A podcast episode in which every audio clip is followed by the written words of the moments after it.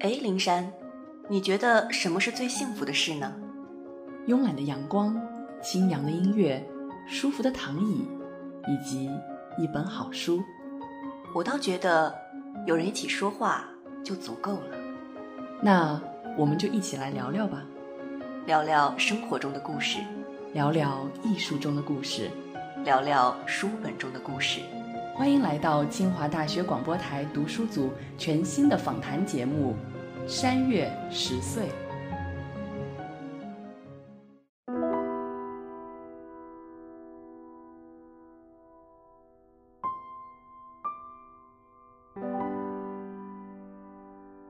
各位听众朋友，大家好！欢迎大家来到新一期的《山月十岁》，我是蒋灵山，我是唐灵月。《山月十岁》的节目一直会传到喜马拉雅电台、网易云音乐，或者是我们的微信公众号“从游”的这三个平台上面。那最近呢，我们又在从游的平台上面和网易云音乐平台上面收到一些有趣的留言。首先，我们先来分享一个关于地下室手记的留言。那这个留言呢，是在我们的公众号“从游”上面收到的。然后这位听众呢，他的名字叫知，然后中间是个箭头也行，可能就是知而后行的意思。然后他给我们的留言是说，听完《地下室手记》这期，感触挺多的。虽然没读过这本书，但听了你们的评论，我也似乎对书中的主人公有似曾相识的感觉。也许我内心深处也有一个和地下人相似的自己吧。我也比较喜欢思考。比如因为一些事而怀疑自己所追求的东西是否有意义，因为觉得自己比较独特而产生一种孤独感。思考后渐渐觉得，这些对自我和理想的怀疑，主要还是因为这些自我和理想在现实生活中尚得不到别人的肯定吧，并不意味着不对或没意义。追我所求，尽我所能。是非成败只能交给未来去鉴别和见证了。他说，因为字数较多，在喜马拉雅留言失败，所以就找到我们这个从游上面来了。所以呢，也希望听众朋友们可以多多关注我们的微信公众账号从游。嗯，那除了在我们的微信公众号从游上面这则留言之外呢，还有一则留言是来自于网易音乐的，它留在了我们传的第一本书《卡尔维诺与看不见的城市》下面。那还是由躺来读一读他的留言吧。嗯，这位听众呢是浮草 F，然后他最开始找到我们网易音乐是说很好奇会不会在网易有分站，结果果然找到了。然后他有一点忧伤的说可能会突然没有下一期节目，这个要解释一下，因为我和林珊呢这个学期就快要毕业了，所以我们也会在考虑说之后的节目会怎么进行，会努力想出一些新的方法，但是可能更新就会慢一点。然后福特 F 就说：“其实断断续续收听已经快一年了，很希望这个节目能维持下去。糖糖和灵山，你们真的很棒。这个节目因为你们而丰盈，也让我们有些不舍。虽然想表现得更落落大方，但是还是想说，希望它能一直更新下去，即使不那么频繁也好。你们也不要太疲惫。晚安，加油。”其实我当时收到这条留言的时候，其实是特别感动的，因为很长时间以来，我们做这些节目也是蛮有那种自娱自乐的感觉的。我真的没有想到会有人就是听了一年这么长的时间，因为我在网易云音乐其实也是不断的看到粉丝就是来来往往，就 是起起落落那个数字，然后就心已经被练得非常的坚实，所以收到这条留言时候简直就是老泪纵横，然后就很想赶快跟大家分享一下，嗯。其实我也是觉得看到这则留言还蛮感动的，我没有想到真的会有听众听那么久，其实也真的蛮快的，过了已经一年多了。我们也非常希望这个节目能继续下去。实际上，我们也在探索新的形式。那如果大家有关注我们的微信公众号呢，就会发现我们有一个新的栏目叫“时光从游”，这个名字呢是由引力取的。那他本来的这个初衷是说想分享一些短小的文章在公众号上。那之后呢，我就借鉴了许知远的单独，把它扩展成了一个广播节目，然后自己录了几期。如果觉得合适的话，或许以后也会传到喜马拉雅电台上面，希望大家可以去收听。那今天我们要分享的这本书呢，是来自于海莲汉服的《茶令十字街八十四号》。其实这本书之所以想跟大家分享，是因为最近有一个新上映的电影叫《北京遇上西雅图之不二情书》，然后里面提到了这本非常有名的书。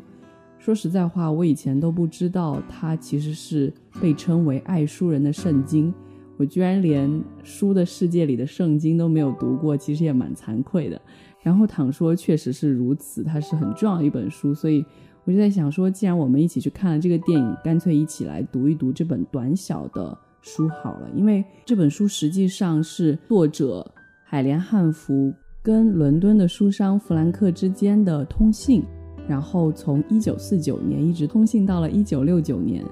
两人呢通信了二十年，却始终没有见面。直到弗兰克因病去世了之后，海莲才赶到了伦敦，去到了这个查令十字街八十四号。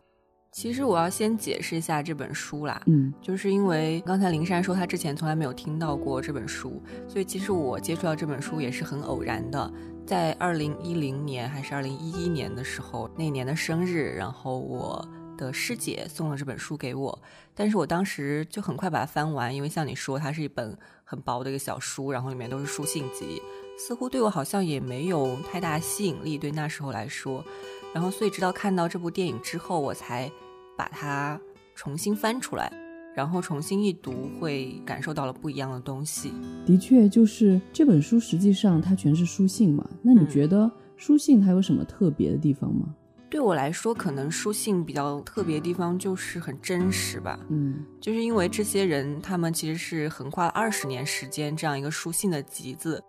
没有人会想到说自己当时写下来的信会有朝一日，然后出版成书给全世界那么多人看。所以他们当时写的信，很大程度上就是讲事情，讲述自己当时的心情。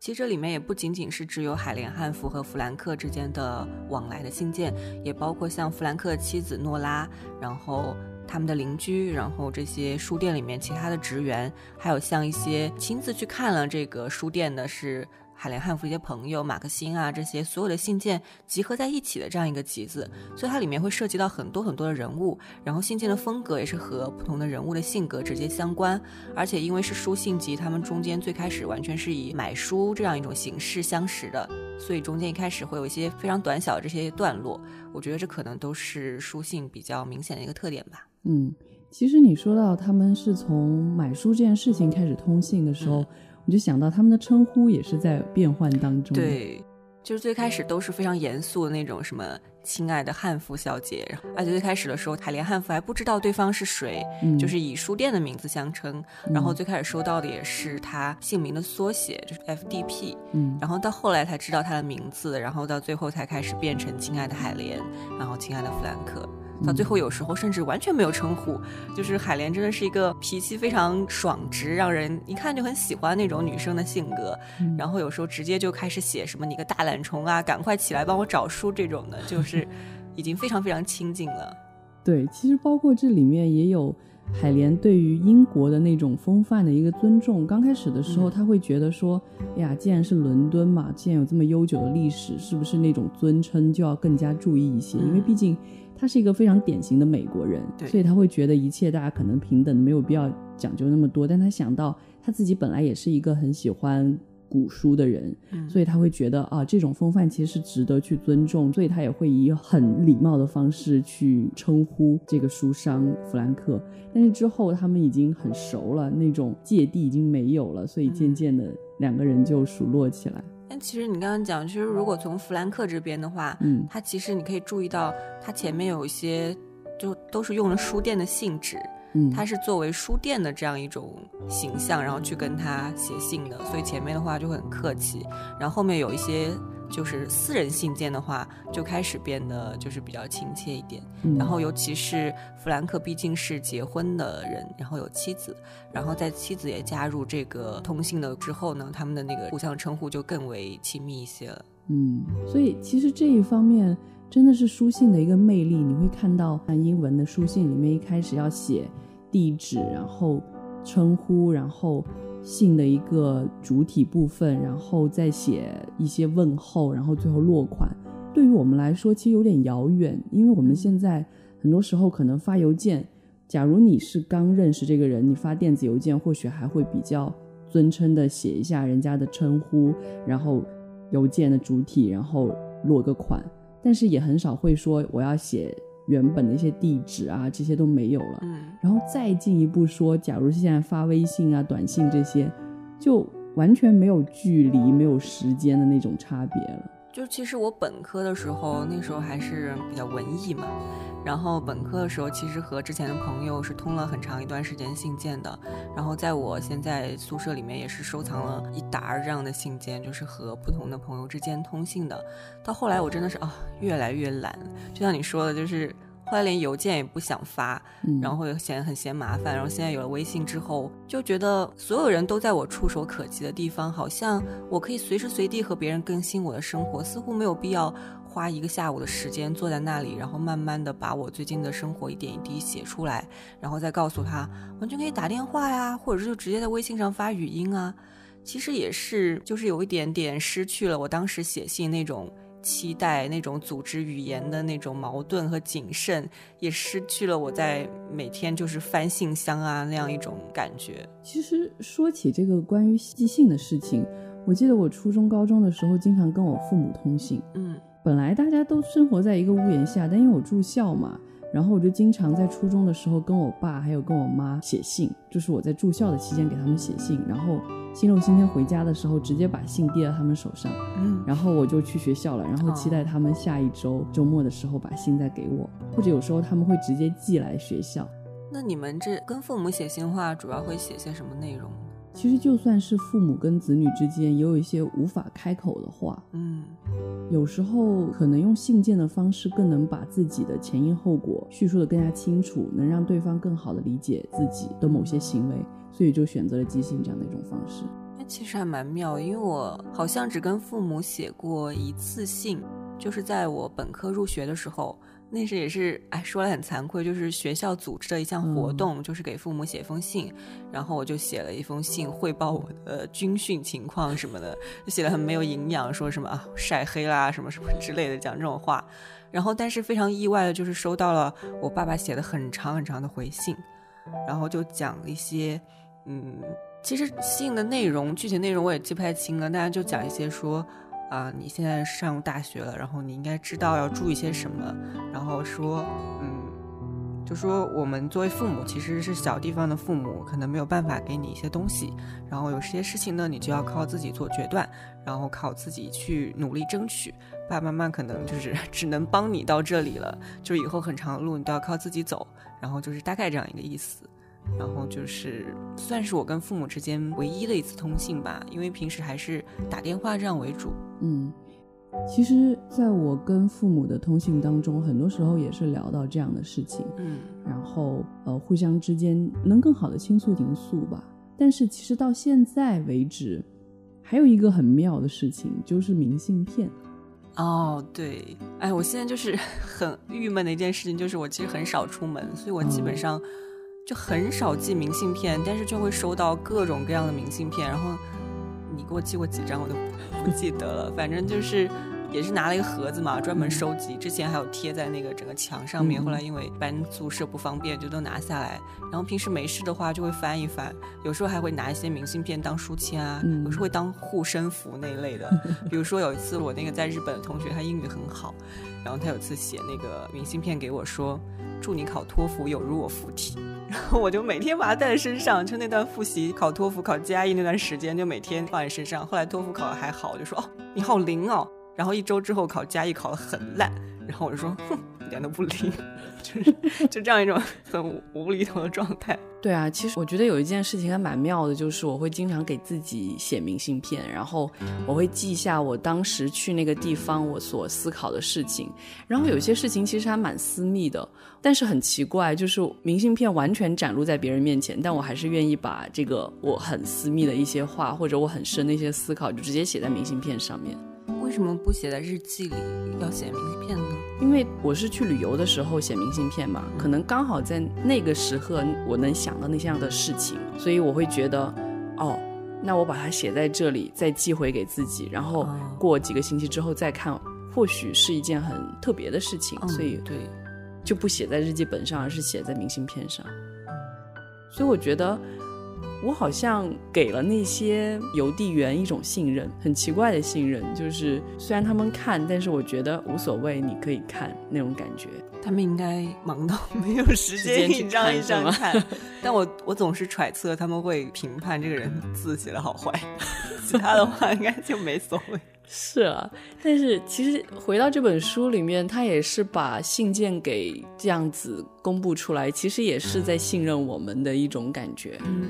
包括其实我觉得还有一件事情很妙，就是最开始的时候，他们之间能这样互相信任的，不断寄信，然后。寄书，然后汇钱这样子，然后甚至到后面熟了之后，就是连钱都还没有寄过来，就直接把书已经先寄过来了。我觉得这种信任也是真的很美好的，好像真的只属于那个时代的那种感觉。然后我觉得这种信任渐渐的又发展成了一种友情，然后这种友情也是很纯真的，就是他们两个人之间只是通信。但是好像彼此非常了解，因为他们谈着一个自己非常熟悉的话题，就是自己喜欢的书，然后对书有各种各样的要求，然后两个人之间会有一些开玩笑，都是关于书的玩笑。我觉得这些事情渐渐的都变成了他们的默契，然后两个人之间这种感情越来越深厚。对，其实我刚刚开始读这本书的时候，稍微有一点怀疑，就是海莲·汉弗恩显然是一个很爱读书的人，嗯，但是我就想说，那弗兰克是不是也是一个爱读书的人，还是说他只是因为书商这样一个身份，对为书比较了解，嗯，然后直到看到后来，他们就是为各种各样版本啊，各种各样翻译这种东西开始进行讨论，然后才慢慢开始理解说，为什么他们之间会有这样一种信任。就是你总会觉得说，跟你有这样一种精神上沟通的人，不会是一个很坏的人，他们就可能就是慢慢就是从陌生人，就直接演变成这种惺惺相惜的这样一种知己的形象。对你说到了一个很重要的问题，就是在这本书里面有很多关于书籍的这种版本，然后翻译的版本，或者是书籍本身它的装帧的这些讨论，我觉得这是一件很有趣的事情。你平常买书的时候会注意这些吗？当然会注意啊，就是 这是看脸的社会嘛。就是有时候买书的话，其实是先看出版社，然后看译者，嗯，然后就是看装帧封面，嗯，因为有一些书很经典，然后一些经典的译者。然后这些经典译者的话，那我就会挑那些装帧比较好看的，然后最好是比较轻的书，因为平时会经常带出去，然后很重的话就会背很累。我比较喜欢那种软面风的，这样就可以手是拿着很轻松。然后硬的话，我总觉得好像应该正襟危坐，然后坐在那里就是挑一个什么。阳光正好的下午啦，然后泡一杯清茶啦，然后再虔诚的把它打开。但是软面的好像就很亲切，就好像我随便站在树下或者在哪里靠的话，我就可以直接开始看。嗯，这本《茶令十字街八十四号》的中译本其实就很漂亮，翻开也很舒服。然后包括里面的序言以及结尾给的一些评论，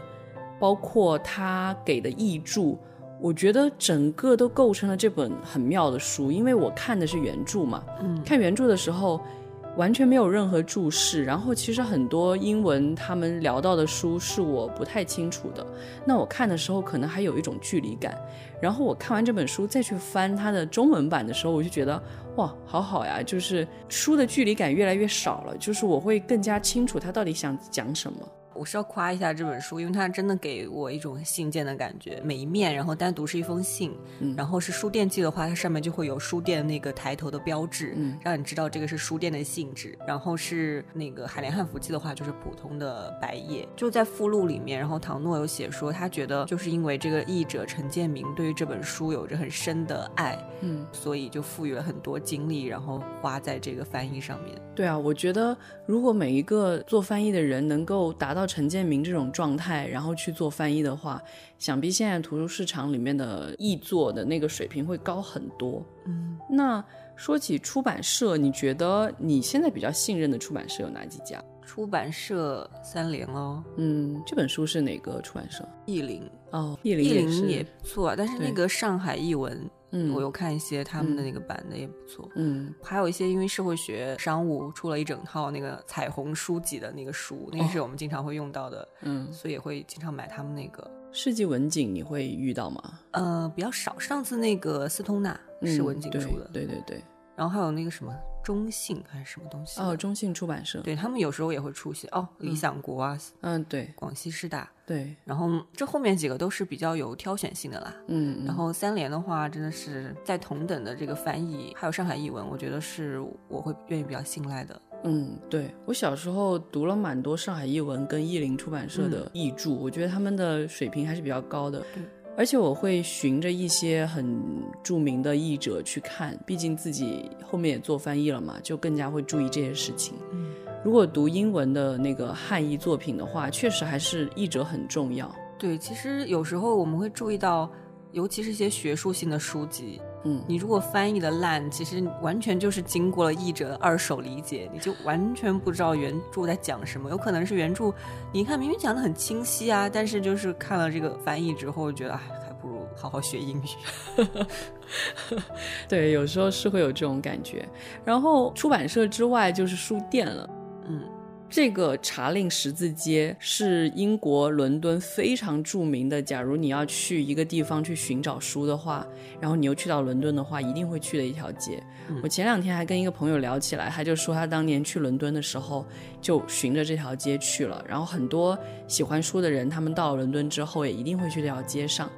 那对你来说，有没有什么你一定会去的一些书店吗？比如说在北京，或者在你的家乡，或者在你旅游的时候。北京的话，其实就是那个万生书园嘛。然后因为它离清华这边很近，嗯，然后里面又有很多社科方面的这些书，嗯，然后他挑选书的方向也是我比较会喜欢的，嗯。其次的话，前段时间我们俩也去过几次三联了，但是三联中间可能还是偏文学性的书多一些，而且。里面也是蛮有一些我觉得 莫名其妙的书，可能是为了照顾大众的口味吧。对对对，就是会摆一些，就是很鸡汤文啊那种的，就是从你的全世界路过，然而我并不想看你的这种书。是，所以还是会去万盛比较多。如果出去旅游的话。因为像茶陵十字街八十四号，它是一家二手书店。嗯，我真的很想找这种二手书店，因为感觉会淘到很多那种很有趣的书，因为它不是经过店主的这样一种挑选，而是来自不同人的不同的选择。你会有更多更多的方向，而且会窥探到之前一任书主他对这个书的感觉。因为我上一次一个人就是去那边，在一条老北京大街上随便转悠，嗯，然后回来之后我就跟我同学说，我今天去了那里。他说，哦，你怎么没有再往前走几百米，前面那个尽头就是一家老书店，里面全部都是关于老北京的一个书。然后我听到就觉得很后悔，就说下次我一定要再去一次。然后呢，去了？当然没有，要写论文嘛。我也觉得，我去一个地方的时候，非常愿意去转他们的二手书店。像我去年年底的时候去爱丁堡，就真的转了好几家二手书店，我觉得很有意思。就你一进去，它就不像新书的那种书店会摆放的特别整齐，然后我一定要展示某一些书，并不是这样，它会堆的很多。对啊，就像挖宝一样，就蹲在那里一本一本翻，然后就就不知道下一本是什么，你就很期待。嗯嗯，而且本来爱丁堡的街道就很有那种古典风味的感觉，你真的是一家一家店走过去，然后你碰到一家书店就进去看一看。我真的是转了一早上，就是我很早就起床了，然后。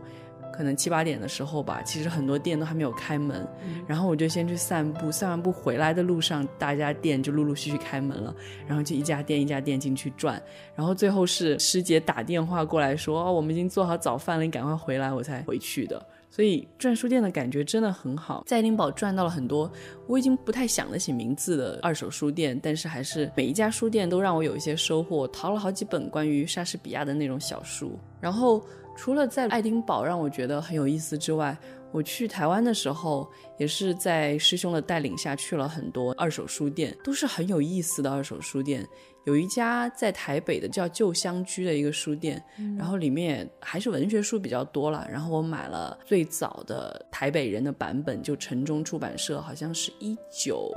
六几年出的吧。所以我觉得。淘书的这个过程本来就挺有意思的，特别是二手书店里淘书。你这么一说，我倒想起来之前去逛那个什么地坛书市啊那种。然后每次都抱着很大期望去，然后就失望归来，因为那个书太多了，就是你根本就没有精力说一本一本去淘到宝啊之类的。嗯，而且我记得我有一次去长沙那边玩的时候，然后就坐在车上，然后看车窗外，然后就路过一家书店，然后那个书店就在门口写什么多少钱一斤啊，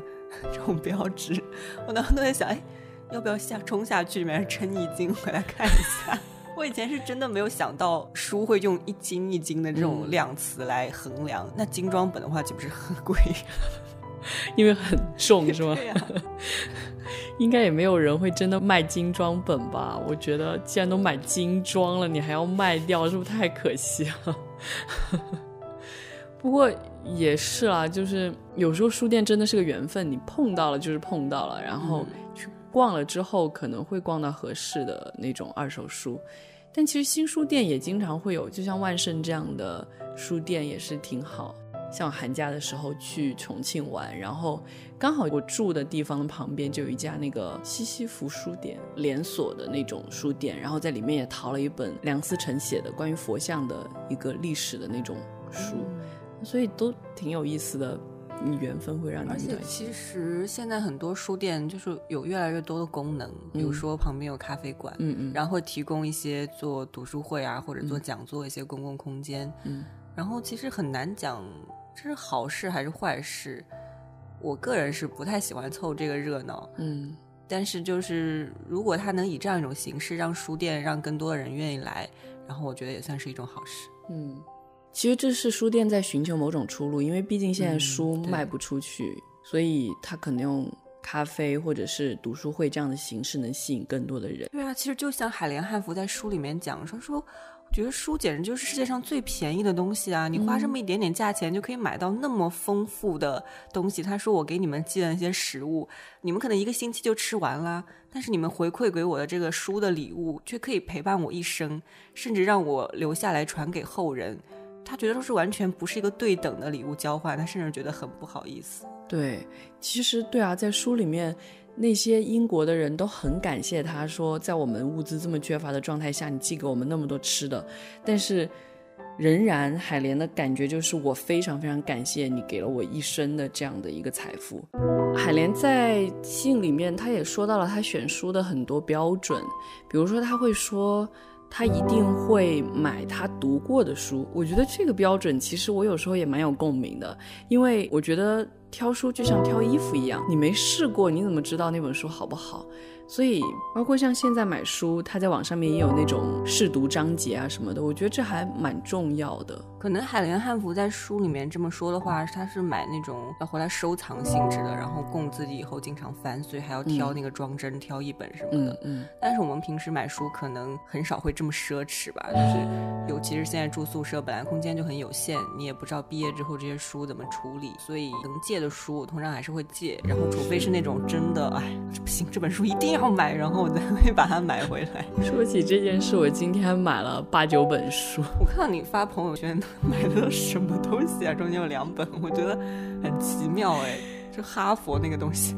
其实事情是这样的，我平常买书一般也是像试衣服一样，我一定会买我特别想收藏的书，然后一般的书我就会去网上面下载啊，或者是在图书馆借。这么说其实也不好，但是真的电子版好好多好方便，像我们这种穷人，对啊，就拿个 Kindle 就好了。对啊，因为真的我平常书籍的阅读量太大了，比如说我可能一天就要发现五到十本书，那你要我每一本都买回来，那简直是太花钱了。但是关于为什么我会买两本很快餐的书，一本叫《认同感》，还有一本叫什么《哈佛非虚构写作课》，这两本书是因为一种执念，我很想知道要怎么去做这件事情，就是怎么讲故事。其实也跟做广播有关啦，有时候会遇到一点瓶颈，说我应该怎么能够去构思一个更好的方案出来来叙述。所以我前两天在万盛逛到这两本书的时候，我当时就非常想买，但是我觉得。啊，好贵啊！这么快餐的书，我干嘛要买呢？然后就回网上面去搜，刚好亚马逊在搞三百减一百的活动。其实这样这点，哎，我觉得我们还都是，就是经常看书的人，有时候遇到任何问题，会第一反应是从书里面去找答案。因为我记得那次就是从游开篇的时候，然后当时我想写一篇，就是我们为什么要读书这样一个主题。嗯，然后我第一反应就是去图书馆借了一本书，书的名字叫《为什么要读书》。就觉得还蛮有趣的这个事情，是，蛮多人都写过为什么要读书的。我记得那本就是我已经忘了是一个法国人写的，然后里面都是很短一些篇章，有些还蛮有趣的观点和句子。嗯，对啊，所以就买了这么多书，然后买回来之后又觉得好后悔，但是就是当时一个执念，你知道吗？就一定要凑齐那么多钱，因为有一些想买的。最近发钱了吗？对啊，快还钱了 哦，又又把又把它买掉，好了，没关系，嗯，会还。所以，对啊，就是关于买书这件事情，还是要试衣服了。我觉得这两本书应该还是虽然很快餐，但是还是会有借鉴的地方吧，所以把它买回来了。然后，其实海莲她另外一个很有意思的标准，她说了一句，她说她看到一本简奥斯汀写的书，她会觉得，哎，这本书真的很有简奥斯汀的感觉。那这样的一种标准，你又如何去理解呢？他原话就是是这么说，他说这本书长得就像简奥斯汀该有的模样，嗯，皮细骨瘦，清曲完美无瑕，也是让我读的时候感觉很神奇的一点，因为他讲出了我平时会有这种想法，但是我从来没有仔细再去深入挖这个想法，就是有平时你会看到一本书的时候，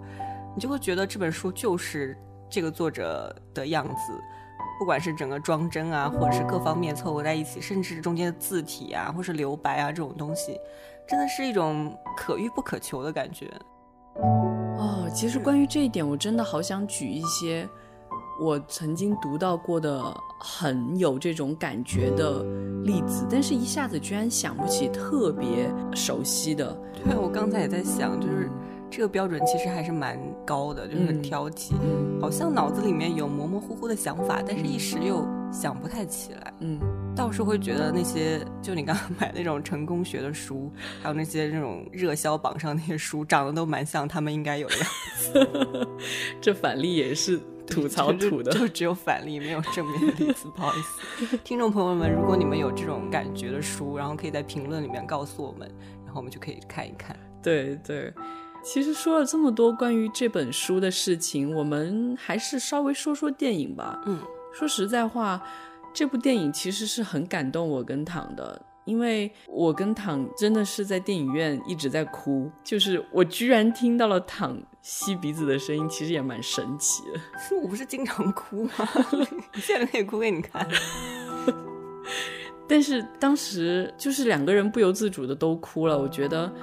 可能最大的原因也是因为他讲的主题。对，但其实我们哭的点都蛮歪的，嗯，就可能和电影真正想要呈现那个东西不在一个点上。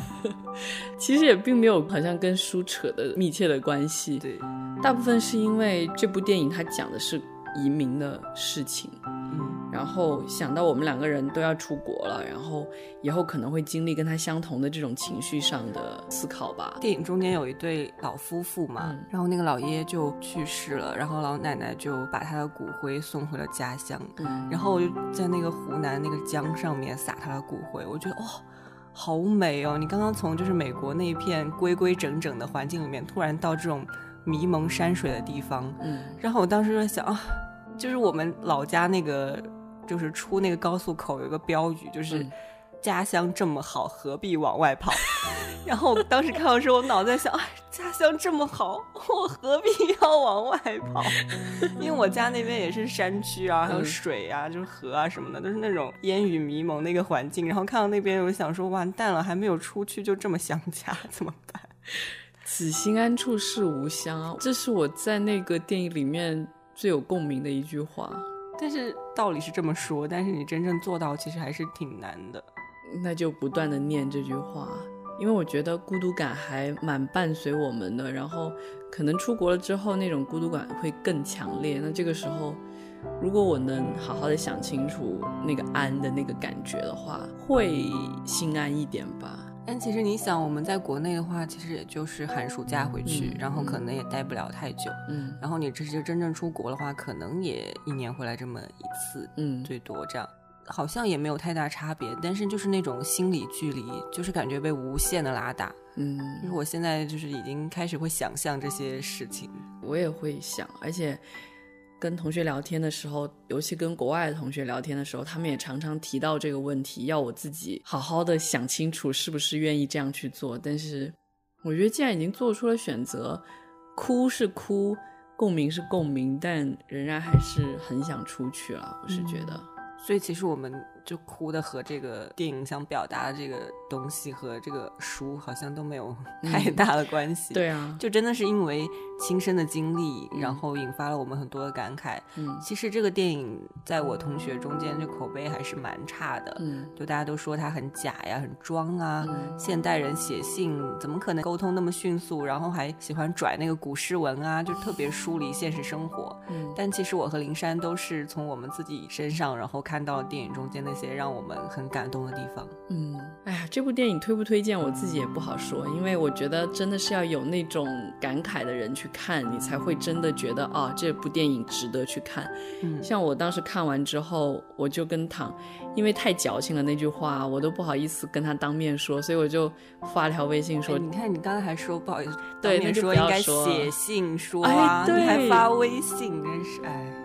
对啊，应该写一封信，然后递到你的宿舍门口。就敲敲门，然后这个放在门口，然后等我一开门，然后看到了或者怎么样之类的。感觉我们两个这样做的话，就矫情的真的过了头了吧？就是每周我是有一个矫情的额度的，就是过了之后就不能再超。我还要把握住那个矫情的额度，然后适度的给你一些矫情，你会觉得很感动。因为那天晚上我们看完电影，然后去喝酒，嗯，没有酗酒了，就是普通的喝了一点点。然后林珊还就跟我碰杯，我说那你要这个祝一点什么？他说祝我们今天遇到一部好电影，对啊，这不是这不是很对吗？对吗？蛮对的。我觉得不管是这本书也好，或者是这部电影也好，适度的碰到他们，然后适度的去感受他们，还是一件蛮美妙的事情。嗯所以我才选择说啊，这本书包括这个电影，就是我们两个之间这样分享给大家。然后，如果你听到这么随意的这一段三月十岁，觉得有感慨的话，你也可以去看一看这本书，然后看一看这部电影。